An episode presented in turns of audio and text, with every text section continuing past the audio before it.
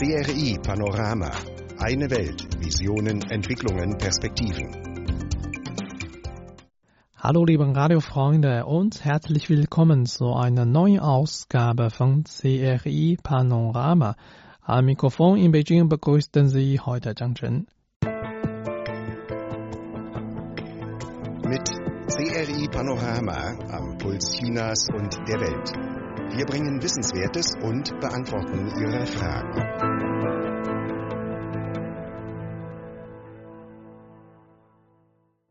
Zum Qingming-Fest in diesem Jahr kann man viele Friedhöfe in der Provinz Jiangsu nur mit Voranmeldung besuchen.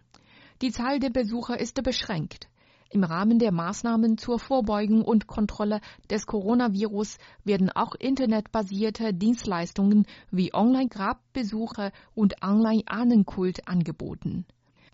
Am Grabmal Xianling in der Stadt Nanjing wurden kürzlich stellvertretende Trauerfeiern abgehalten. Dieses zentralisierte Gedenken wurde von den Angestellten des Grabmals übernommen. Sie haben Gedenkbriefe und Erinnerungen der Hinterbliebenen verlesen. Dabei wurden am Grabmal Blumen für die Ahnen niedergelegt und die Mitarbeiter haben sich in Angedenken der Verstorbenen dreimal verbeugt.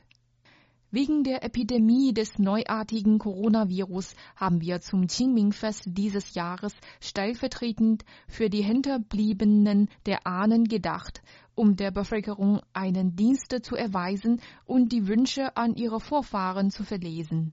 Das ist die erste Trauerfeier dieser Art die hier an unserem Grabmal stattgefunden hat, sagte der Vizedirektor des Grabmals Xianling in Nanjing, Dou Zhi. Laut Doji sei das Grabmal momentan ausgelastet mit Besucheranmeldungen. Täglich hätten sich 200 bis 300 Menschen angemeldet, um die Gräber zu besuchen. Im letzten Jahren strömten die Massen am Wochenende vor dem Qingming-Fest zu uns. Täglich erreichte damals die Zahl 8000 bis 10.000 Besucher. In diesem Jahr werden es voraussichtlich weniger sein. Die Stadt Nanjing bietet zu Gedenken der Ahnen und zum Grabbesuch die Online-Plattform Ning an. In den letzten Jahren ist diese umweltfreundliche Form des Grabbesuchs zur Wahl von immer mehr Bürgern geworden.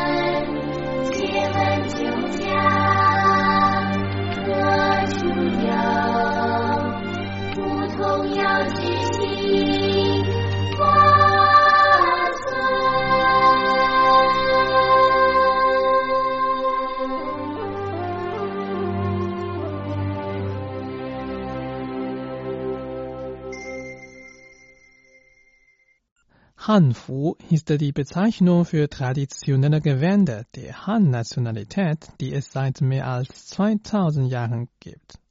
Seit Jahren entdecken immer mehr Menschen den einzigartigen Charme der Hanfu und die traditionelle Kleidung wird allmählich als neuer Modetrend akzeptiert. Hao Luojia ist eine Designerin aus der südwestchinesischen Stadt Chengdu. Die mollige junge Frau entwirft ihre eigene Hanfu in Übergröße und ist dadurch zu einer Internet-Celebrity geworden.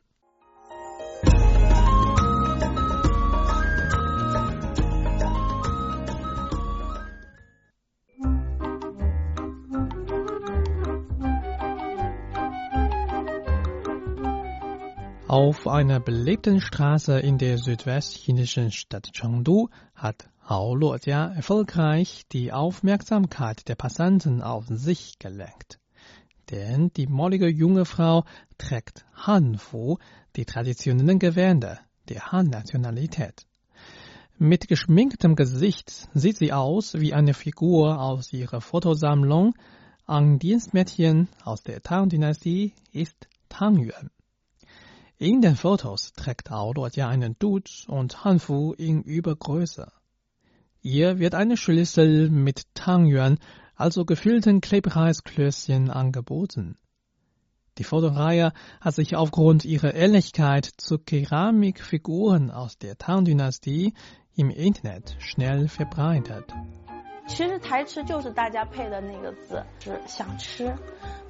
Ich habe vor der Kamera einfach nach Kommentaren des Publikums posiert. Zum Beispiel, eigentlich will ich gerne Tangyuan essen, aber ich darf nicht. Vielleicht nur einen. Maximal zwei Tangyuan für dicke Menschen.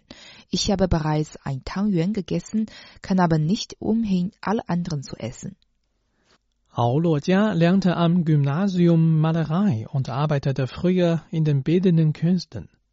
Sie half einmal einer Freundin, Hanfu zu entwerfen. Dadurch kam sie zufällig auf die Idee, sich mit dem Design von Hanfu zu beschäftigen. Dann öffnete auch ein Geschäft für Hanfu auf der Online-Shopping-Plattform Taobao. Sie dachte, es mache Spaß, wenn sie mit ihren Kunden interagieren könne. Deshalb kreierte sie eine Fotoserie, in der sie Hanfu in Übergröße trug und ähnlich wie die Keramikfiguren aus der Tang-Dynastie posierte.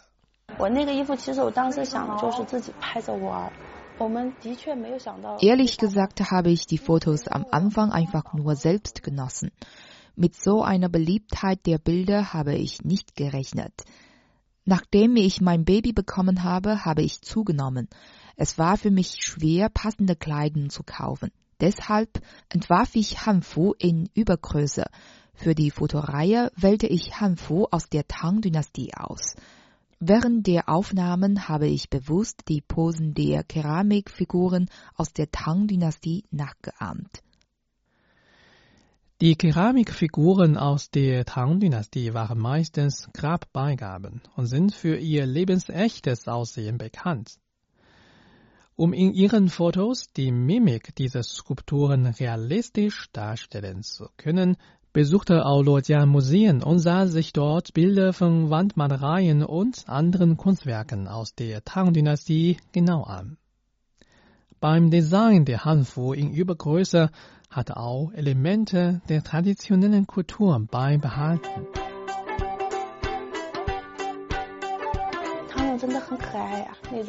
Die Keramikfiguren der Tang-Dynastie sehen niedlich aus. Aber in der Fotoreihe haben wir auch Figuren aus eigenen Malereien nachgeahmt. Dafür untersuchten wir Bilder der Malereien. Auch mehrere Materialien in den Museen fungieren als Basis meiner Designs. Bei meinen Entwürfen handelt es sich nicht nur einfach um eine Wiederherstellung der antiken Kleidung, sondern auch innovative Anpassungen. Damit wird meine Hanfu eine Art stilvoller, moderner Kleidung.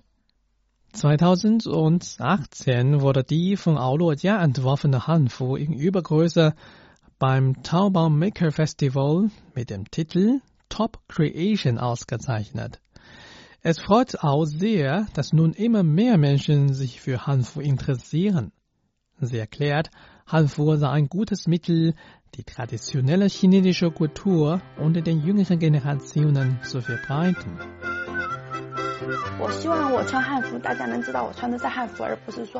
Ich bin froh, wenn Menschen erkennen, dass meine Kleidung Hanfu ist. Sie ist weder Kimono noch koreanische Kleidung. Es ist ein guter Weg, durch Hanfu unsere Tradition und Kultur beizubehalten und zu fördern. Um dieses Ziel zu erreichen, brauchen wir Inklusivität. Alleine kann man es nicht schaffen. Ich freue mich sehr, dass immer mehr Menschen dazu beitragen.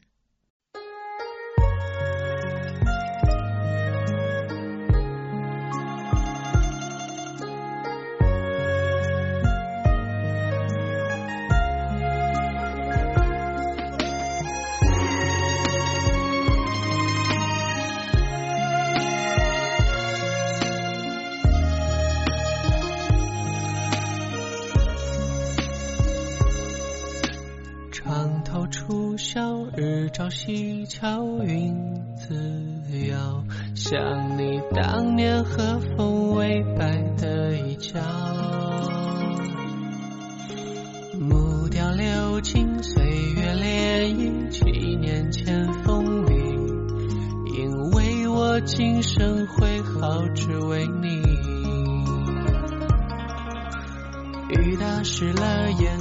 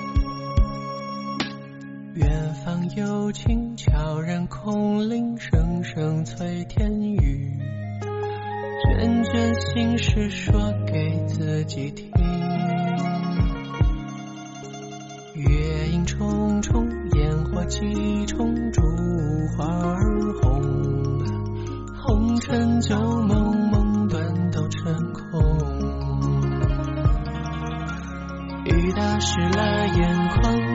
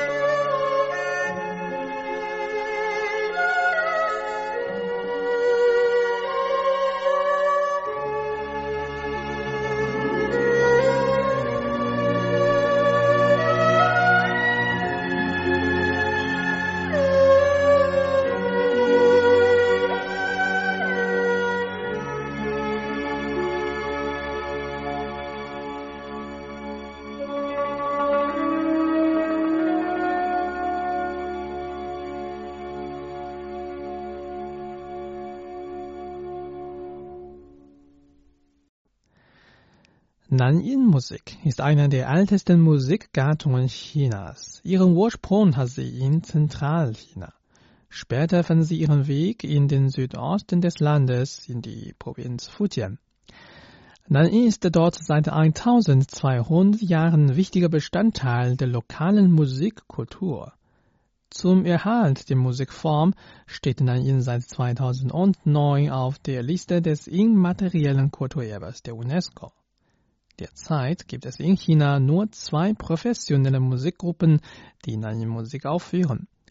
Eine von ihnen ist das Nanyin Ensemble aus Xiamen, das sich seit Jahren für einen neuen Aufschwung der Nanyin-Musik ansetzt.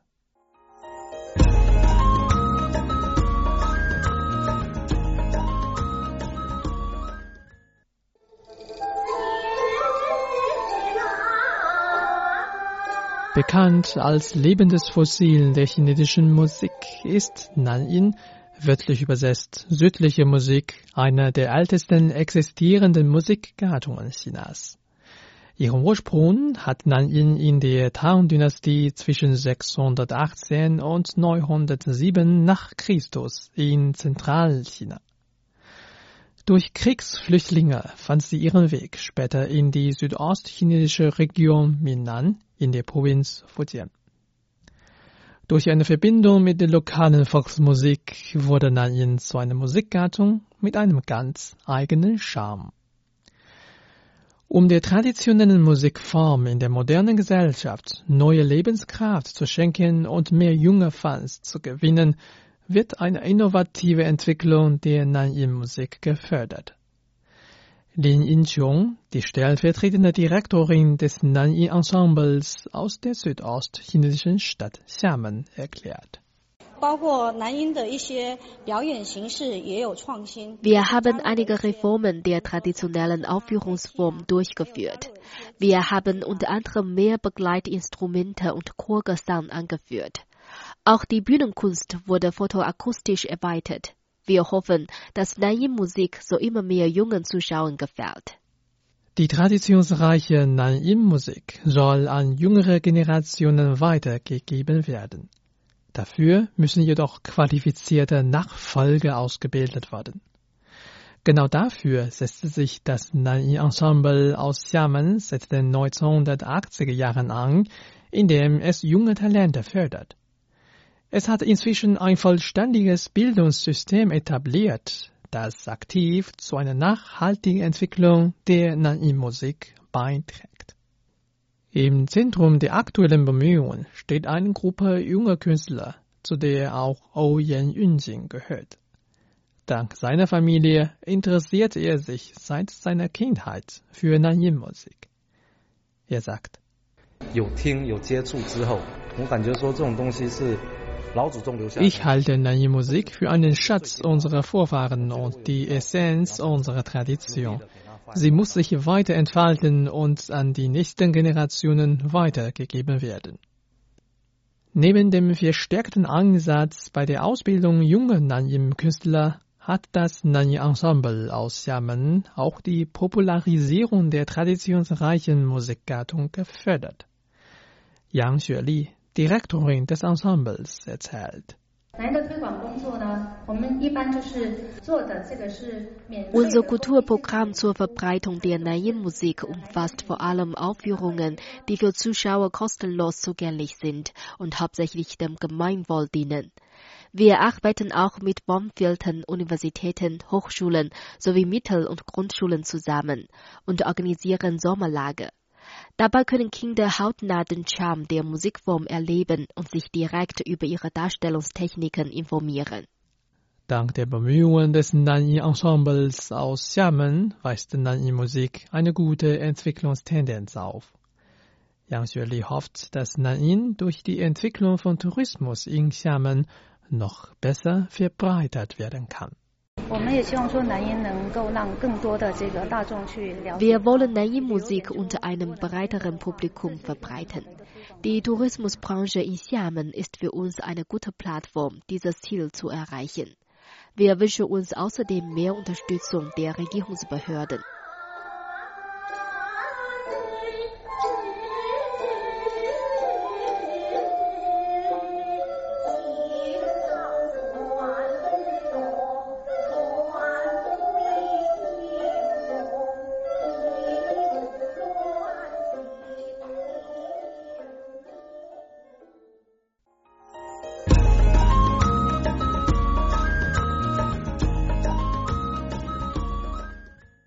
Das war unser Beitrag über die traditionelle Nanyin-Musik.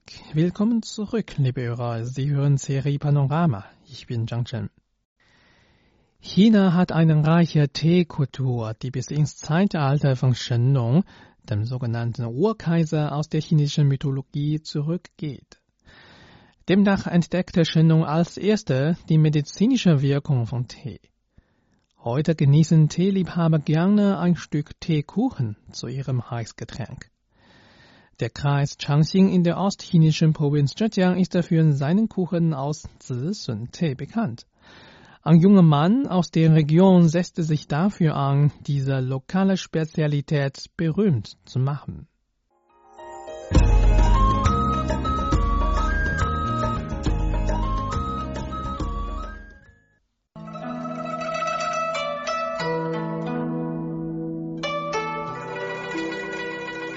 Wenn man über den Kreis Changxing im Norden der ostchinesischen Provinz Zhejiang spricht, dann erwachen die Geschmacksknospen vieler Menschen sofort.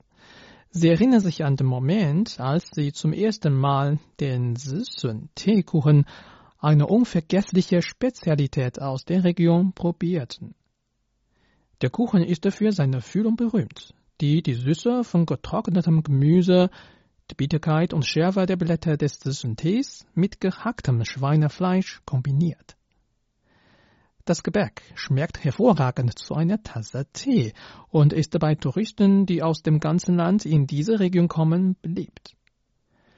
Lin Ruiyang vertreibt diesen Teekuchen. Seit über 50 Jahren stellt seine Familie die traditionelle Spezialität her. Lin kehrte 2013 in sein Heimatdorf Guzhou zurück und eröffnet dort ein Hotel. Dank der steigenden Besucherströme lief sein Betrieb gut, doch er fand, dass etwas fehlte. Mein Geschäft lief gut und jeden Tag konnte ich zahlreiche Touristen empfangen. Damals dachte ich oft, wie schade, dass wir keine Spezialitäten haben, mit denen sich die Besucher an unsere Region erinnern können. Deshalb versuchte ich, eine Spezialität zu finden, die zum Symbol für meine Heimat werden kann.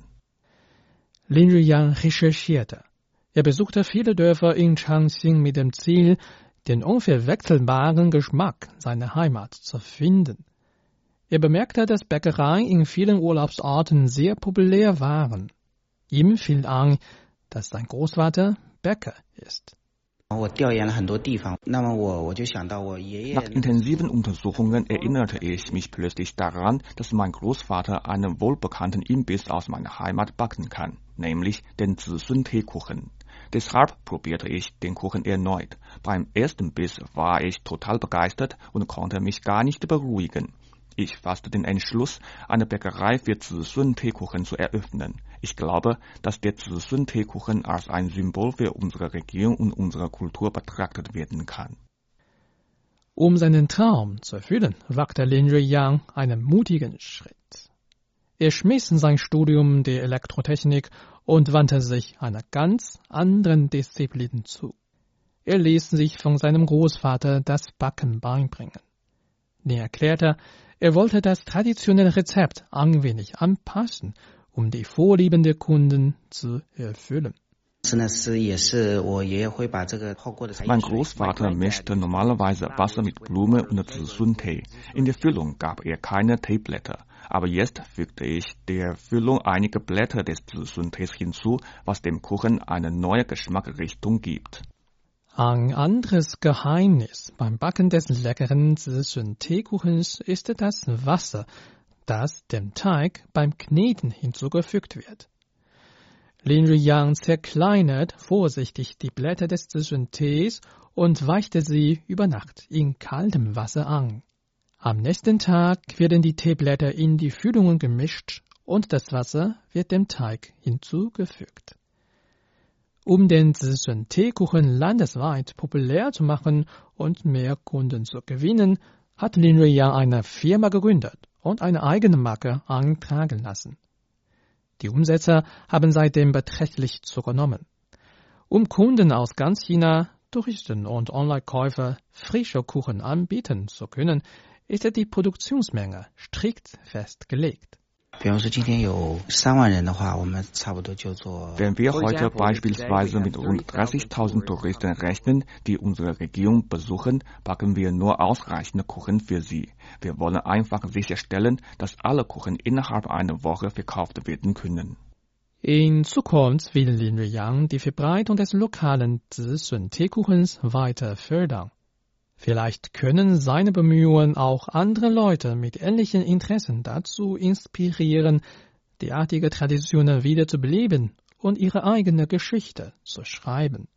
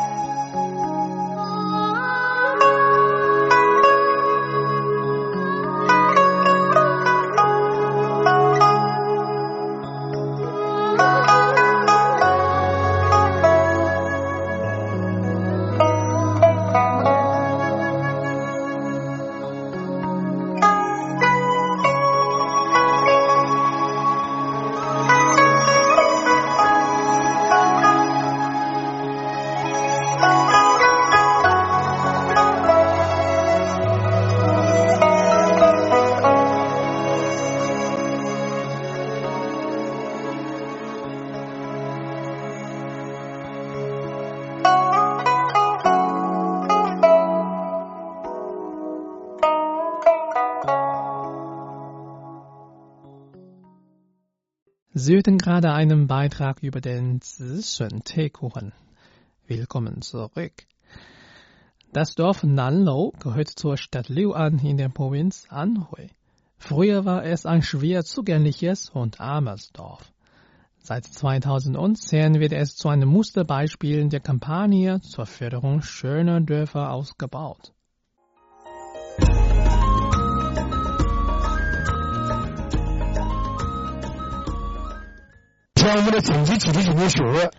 Momentan erwirtschaftet unser Dorfkollektiv 400.000 Yuan. Das jährliche Pro-Kopf-Einkommen beträgt 16.000 Yuan. Die Dorfbewohner führen hier ein glückliches Leben. Nach 40 Jahren Reform und Öffnung hat sich unser Dorf tiefgreifend verändert. Nun lebt es in Wohlstand und ist umringt von einer gesunden Naturlandschaft. Zhang Jialiang zeigte sich beim Interview sehr stolz auf sein Dorf. Nanlo gliedert sich in viele kleine Gemeinschaften. Alle alltäglichen Probleme können innerhalb dieser Gemeinschaften gelöst werden.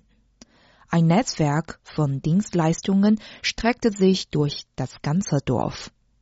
Mehr dazu weiß die Anwohnerin Chen Ping zu berichten. Früher war unser Dorf sehr arm. Dank der Kampagne zum Aufbau schöner Dörfer hat sich die medizinische Versorgung, Bildung und Kultur im Ort verbessert. Das Leben, die Kultur, Unterhaltung, Bildung und vieles weitere trägt dazu bei, dass man sich hier in Nanlo besonders wohlfühlt. Es wird geplant, auf einer Fläche von 200 Mu, also etwa 13,3 Hektar, ein Zentrum für Existenzgründungen im Dorf zu errichten. Zurzeit haben sich schon Dutzende Unternehmen im Industriegebiet niedergelassen. Diese bieten den Dorfbewohnern 600 Arbeitsplätze. Das durchschnittliche Einkommen pro Kopf ist um 800 Yuan gestiegen. Die vorher für die Arbeit umherziehenden Dorfbewohner werden nun vor Ort beschäftigt. Dazu sagte Frau Huo Xiaoqing.